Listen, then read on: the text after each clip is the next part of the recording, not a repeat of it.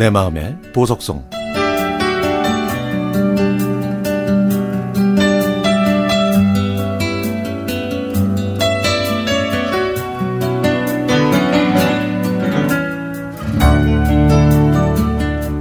만덕이 정말 오랜만에 불러오는 이름이네.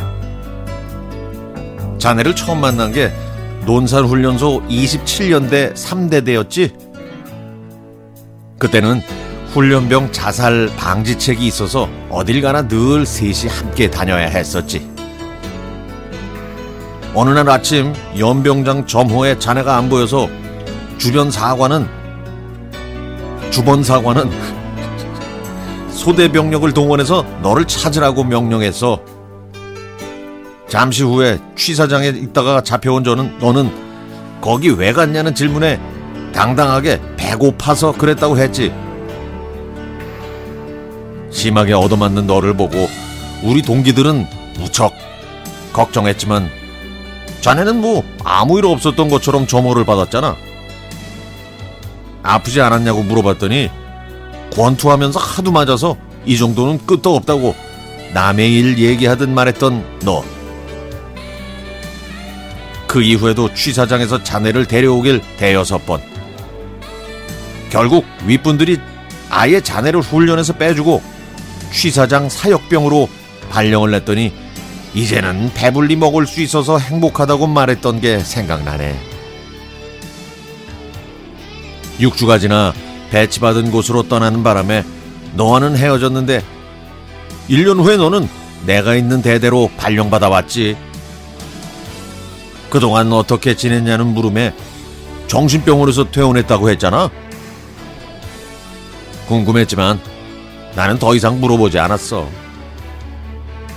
일선 지휘관이 순시를 도는 날 너는 사단장 바로 앞에서 담장을 뛰어넘어 밖으로 도망쳤던 거.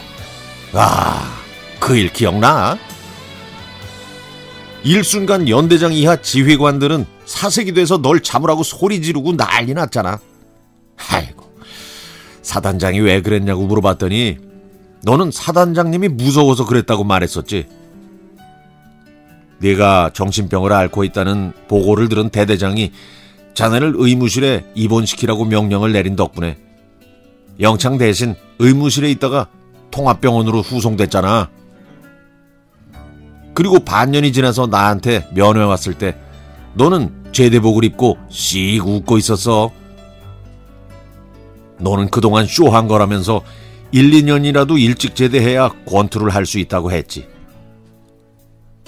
나도 1978년에 제대하고 텔레비전으로 네가 일본 선수 류 소리마치와 미들급 통양, 동양 챔피언 타이틀전을 놓고 경기하는 걸 봐서 도전자였던 네가 KO로 이겼을 때, 야, 얼마나 기뻤는지 알아. 다음 해에는 필리핀에서 방어전을 했지만, 아, 그때 아깝게 타이틀을 빼앗기고 말았지. 그리고 세월이 흘러 길에서 우연히 너를 만났을 때 어떻게 지내느냐고 물어봤더니 허드렛 일 하면서 몇 푼씩 받아 어렵게 산다고 말했는데 그때 내 말투가 좀 어눌하더라고. 너는 권투하면서 머리를 많이 맞아서 파킨슨 병에 걸렸다고 했지. 자네와 함께 술 한잔하면서 그동안 네가 살아온 얘기를 듣는데 가슴이 먹먹해지더라고. 부모님 일찍 여의고 할머니 밑에서 자란 너는 권투를 잘해서 할머니께 효도하려고 했는데 이렇게 됐다고 울던 네 모습이 눈에 선하네. 또 그렇게 5, 6년이 흘러 내 아들 권투 좀 시켜보려고 권투 도장에 갔더니 관장이 너를 기억하더라.